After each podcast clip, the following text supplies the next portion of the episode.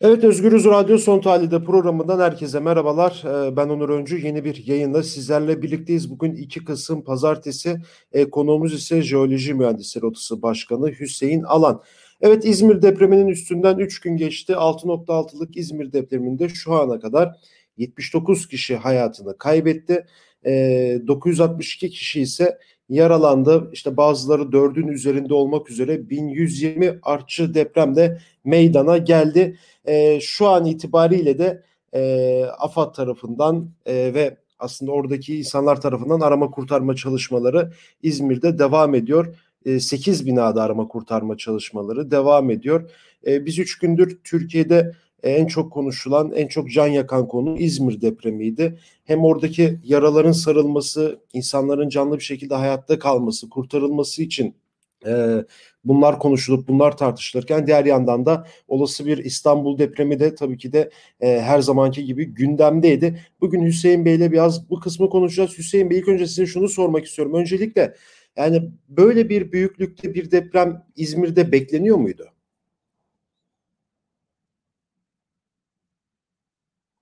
Ee, öncelikle iyi yayınlar diliyorum e, Onur Bey. E, tabii acı bir olay. E, yaklaşık 70'e yakın bu sayı gün geçtikçe de artıyor.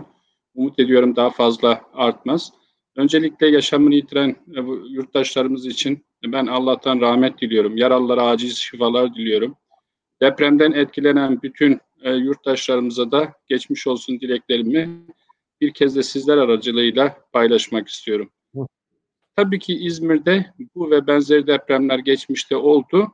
Bundan sonra da olacak. Zaten Jeoloji Mühendisleri Odası olarak bizler de yıllardır bu konuda toplumu bilgilendirmek, enforme etmek amacıyla bu düşüncelerimizi çeşitli platformlarda dile getiriyorduk. Özellikle İzmir için e, bunu sıklıkla dile getirdiğimiz illerden bir tanesiydi. Çünkü İzmir'in hem e, deniz içinde yani Ege Denizi içerisinde hem de karasal alanlarında aktif diri faylar var ve bunlar e, zaman zaman tarihsel dönemlerde 7'nin üzerinde büyüklükte depremler üretmiş e, fay hatları olduğunu özellikle biliyoruz. E, bu nedenle hani bu deprem tabii ki sonuçlar itibariyle acı olaylara neden oldu ama e, şunu da biliyoruz ki bundan sonra da bu bölgede bu ve benzeri depremler olacak. E, bizim tabii e, bunlara hazırlıklı olmamız gerekiyor. Yıllardır aynı şeyleri söylüyoruz. E, her depremden sonra benzer konular tartışıyoruz. Üzülerek şunu ifade edeyim ki işte 6.6 büyüklüğünde bir deprem meydana geldi. Sisam Adası'nın hemen kuzeyinde aşağı yukarı şu an ben de İzmir'deyim. Biraz sonra da bir basın toplantımız arkasından da sağ gezimiz söz konusu olacak. E, üzülerek şunu belirteyim. Ta 70 kilometre yani odak mekanizmasına 70 kilometre mesafede bir alanda bu ve benzeri yıkımların yaşanması, çok sayıda can kaybının olması hepimizi derinden üzüyor. Yani toplum olarak, birey olarak, fert olarak biz kurumlar olarak e, yeniden e, bütün bu sistemi masaya yatırıp varsa eksikliklerimizi hızlı bir şekilde tamamlamak e, durumundayız diye düşünüyorum. E, ben bunu özellikle ifade edeyim. Evet yani şimdi o, olası depremlerde peki yani hasarı en asgari düzeye indirmek için yetkililere ne, ne gibi görevler düşüyor? Yani biz sosyal medyadan da takip ettiğimiz kadarıyla e, sürekli insanlar yani diyor ki e, binaların e, şeyleri iyi yapılamamış. Mesela Rıza Bey Apartmanı ve Doğanlar Apartmanı'nda 2012 ve 2018 yılında çürük raporu verilmiş. Şu an iki binada da enkaz var. Ne yazık ki. Yani burada hasarı en asgari düzeye indirmek için ne yapmak gerekiyor? Yetkililere ne gibi görevler düşüyor? E, ya şunu özellikle ifade edeyim. Çok sayıda görev düşüyor bir sefer. Evet. Yani kurumlarımızın çok büyük eksiklikleri var. Bir sefer bu Bayraklı bölgesi sabah da şöyle kaldığım otelde etrafa baktım. Bayraklı'da şu an kalıyorum. Yani burası eski bir bataklık alanı zaten. Yani siz bataklık alanı imara açarsanız ve bunun gerektirdiği mühendislik hizmetlerini de yapmazsanız biraz önce ifade ettiğiniz o binadaki sonuçlarla karşılaşacağımızı hepimizin bilmesi lazım. Yani bu bilinmeyen bir şey değil ki. Bakın işte sadece depremleri e, meydana geldi 2000'li yılların başında. E ondan sonra onlarca toplantı yapıldı bu bölgede. Ya orada bunların tamamı o yapılan çalıştaylarda deprem bunların hepsi dile getirilmiş durumda. Buranın zeminli özellikleri mühendislik açısından söylüyorum bunu. E, zemin birimlerin mühendislik özelliklerinin iyi niteliklerde olmadığı, burası bir bataklık alan olduğu, bu kadar kötü zemine sahip bir alanın yapılaşmaya açılmasının sonuçlarının ağır olabileceği ifade edilmiş bunların hepsi. Ama tüm bunlara rağmen burası maalesef imara açılmış. Böyle e, yüksek katlı yapıların da yapıldığı bir alan haline dönüştürülmüş durumda. Ben şunu özellikle belirteyim. Asgari ücretin 2300 lira olduğu bir ülkede siz yapı üretim sektörünüzde maalesef o büyüklükteki ekonomik yapıya hitap edecek nitelikte konut üretiyor. Hı hı. Bunun sonucunda ne oluyor peki? Düşük mühendislik hizmetlerine sahip uygun olmayan alanlarda niteliksiz yapıların ortaya çıkarılmasına zemin hazırlıyoruz biz. Hı hı. Ve sonuçları da maalesef acı oluyor. Bu birinci neden. İkinci hı. neden bizim bugün Türkiye artık bir deprem ülkesi olduğunu Sağır Sultan duydu yani onu söyleyeyim. Bilmeyen hiçbir yurttaşımız yok. Şu an Türkiye'yi tehdit eden 5,5 ve üzeri deprem üretme potansiyeline sahip aktif nitelikteki 500'ün üzerinde fayımız var. Bunların bir kısmı doğrudan karasal alanlarda geçiyor. Yani şehirlerin içerisinde geçiyor, köylerimizin içerisinde geçiyor, ilçelerimizin içerisinde geçiyor. Bakın bugün 18 büyük kentimiz ki İzmir bunlardan bir tanesi. İşte Bolu, Sakarya, Kocaeli, Bursa, Balıkesir, Manisa, İzmir, Denizli, Aydın, Muğla, Kütahya, Erzurum, yani Bingöl, Maraş gibi kentlerimiz doğrudan fay zonları üzerine oturmuş durumda.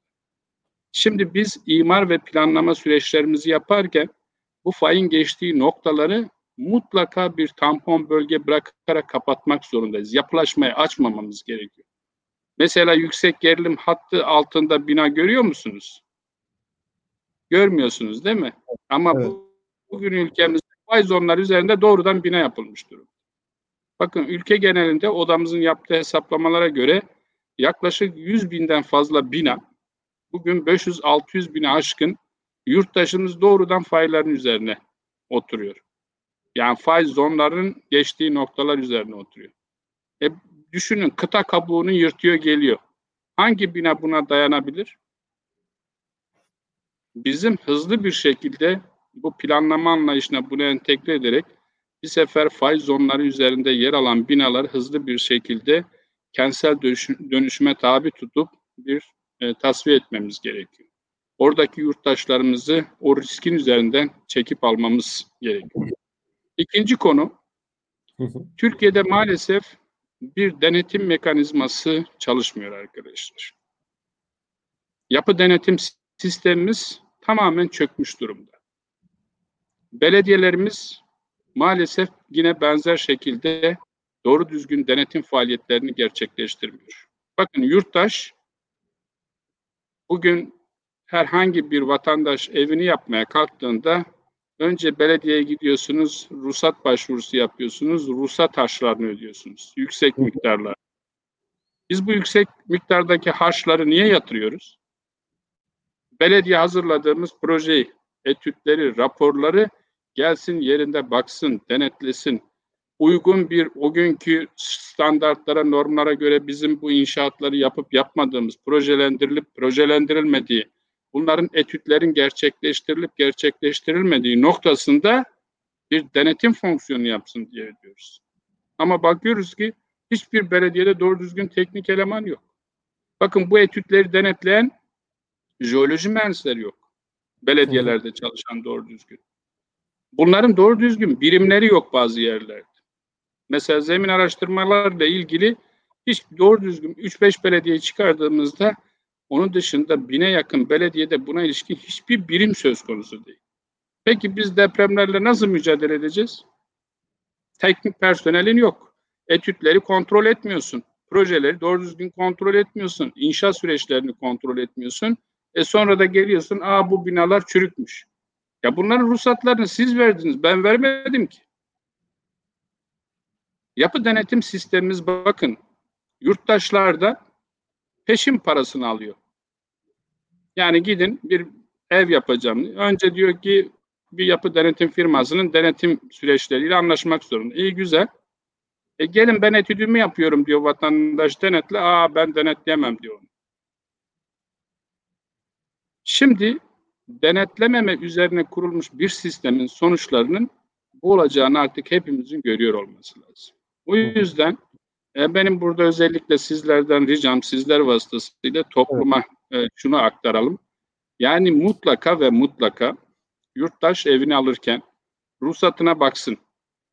Yapı ruhsatına. Ya benim projemi kim çizdi? Etüdü kim yaptı? Hangi ortamda oturuyorum? Bakın herkes telefonun nerede, hangi ülkede üretildiğini biliyor. Ama evet. binasının projesini kim hazırlamış biliyor mu? Yok. Etüdünü kim yapmış biliyor mu? Hayır onu da bilmiyor. Kurumlar hatta bunlar bilinmesin diye de saklıyor. Yani orada ruhsatta imzası olmasın, görünmesin. Niye? Çünkü işte bu tür depremlerde zafiyet ortaya çıkıyor. Kimse hesap sormasın diye. Evet. Bakın yılbaşından bugüne yani bu 2020 yılı için söylüyorum.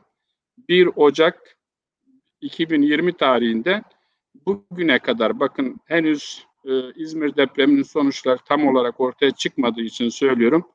İşte Elazığ'da deprem oldu, Van'da deprem oldu, Bingöl'de, Manisa'da 120'ye yakın yaş- e, vatandaşımız sırf doğa kaynaklı afetlerden yaşamını yitirmiş. 25 binin üzerinde konut hasar görmüş. 10 milyar liranın üzerinde bir maddi kaybımız var ülke olarak. Ya yazık günah. Fakir halkın cebinde çıkıyor. Vergilerden çıkıyor yani. Yani bunlara bizim mutlaka dikkat etmemiz gerekiyor Onur Bey. Peki son olarak size şunu sormak istiyorum Hüseyin Bey. Yani herkesin aklında böyle bir sürekli bir İstanbul depremi var. Beklenen bir deprem. Ve şimdi 6.6'da biz İzmir'i gördük. Çok kötü bir tablo aslında. Ee, bu deprem bu kadar şehirle şey kentleşmenin olduğu İstanbul'da bu kadar çok betonun olduğu İstanbul'daki İzmir'e göre toplanma alanları İstanbul'da çok daha az ve İzmir'in 5 katı bir nüfusa sahip. Olası bir bu depremin aynısı İstanbul'da olsaydı ne, nasıl bir tabloyla karşılaşırdık biz? Muhtemelen çok daha acı bir tabloyla karşılaşırdık. Yani bunu öngörebiliyor olmamız lazım. İstanbul bugün yaşanan İzmir'de yaşanan deprem 6.6 büyüklüğünde bir depremdi. İzmir ve çevresindeki yerleşim birimde yani Aydın, İzmir, işte Manisa bölgesinde bunlar hissedildi yoğun bir şekilde. Tabii ki daha İstanbul'da da hissedildi, hissedildiğini biliyoruz ama e, sonuç itibariyle yoğunluklu bir şekilde bu bölgelerde etkilediğini biliyoruz hepimiz. Şimdi 6.6 büyüklükteki bir depremde dahi bile bizim bu kadar ağır hasarlı bina sayısına sahip olmamız. İşte can kaybı biliyorsunuz bu kurtarma çalışmaları devam et, ettikçe hızla e, sayısının arttığını görüyoruz. O evet. açıdan e, ben şunu ifade edeyim. İstanbul kent ölçeğiyle burada etkilenen nüfus ölçeğini kıyas ettiğimizde yani bir karşılaştırdığımızda e, en azından bunu birkaç katla çarpmak gerekiyor. Ki İstanbul'u tehdit eden faylar öyle 70 kilometre falan da uzakta değil.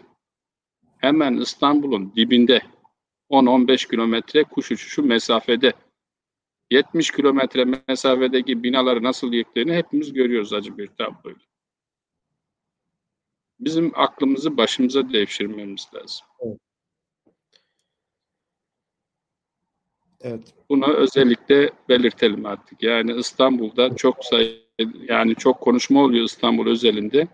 Bir de şunu özellikle ifade edeyim. İstanbul depremi yerel bir deprem olmayacak. Bölgesel bir deprem olacak Onur Bey. Sadece İstanbul'u da etkilemeyecek o deprem. Bakın İzmit'i yani Kocaeli'ni, Yalova'yı, e, Bursa'yı, e, Balıkesir'in kıyı şeritlerini, Çanakkale'nin kıyı bölgelerini özellikle ta Edirne, Çanakkale'nin kıyı şeritlerine kadar geniş bir coğrafyada etkisi olacak. Bugün Türk toplumunun yani bu ülke insanımızın yaklaşık 30 milyonu o havzada yaşıyor. 84 milyonun 30 milyona baktığında yani üçte bir yaklaşık orada yaşıyor. Hı hı. Şimdi toplumun üçte birini etkileyen bir depremi biz önemsemezsek, bugünden hazırlığımızı gerçekleştirmezsek çok büyük acı tablolarla karşılaşacağız. Evet. Umarım yetkililer kendi eee, sorumluluklarının farkına varır diye düşünüyorum ben artık. Hüseyin Bey çok teşekkür ederim programımıza katıldığınız için bu kadar yoğunluk Ben de arasında. teşekkür ediyorum. İyi yayınlar diliyorum Onur Bey. Kolay Sağ olun. Evet, Jeoloji Mühendisleri Odası Başkanı e, Hüseyin Alan'la birlikteydik bugün Özgürüz Radyo Son Tahlil'de programında. İzmir depremini konuştuk. Şu an İzmir'de 79 kişi hayatını kaybetti, 962 kişi ise yaralı olarak kurtarıldı. E, dördün üzerinde tam 1120 artçı deprem meydana geldi. Bugün hem İzmir depremini, e, olası bir İstanbul depremini Hüseyin Alan'la konuştuk. Başka bir programda görüşmek dileğiyle şimdilik hoşçakalın.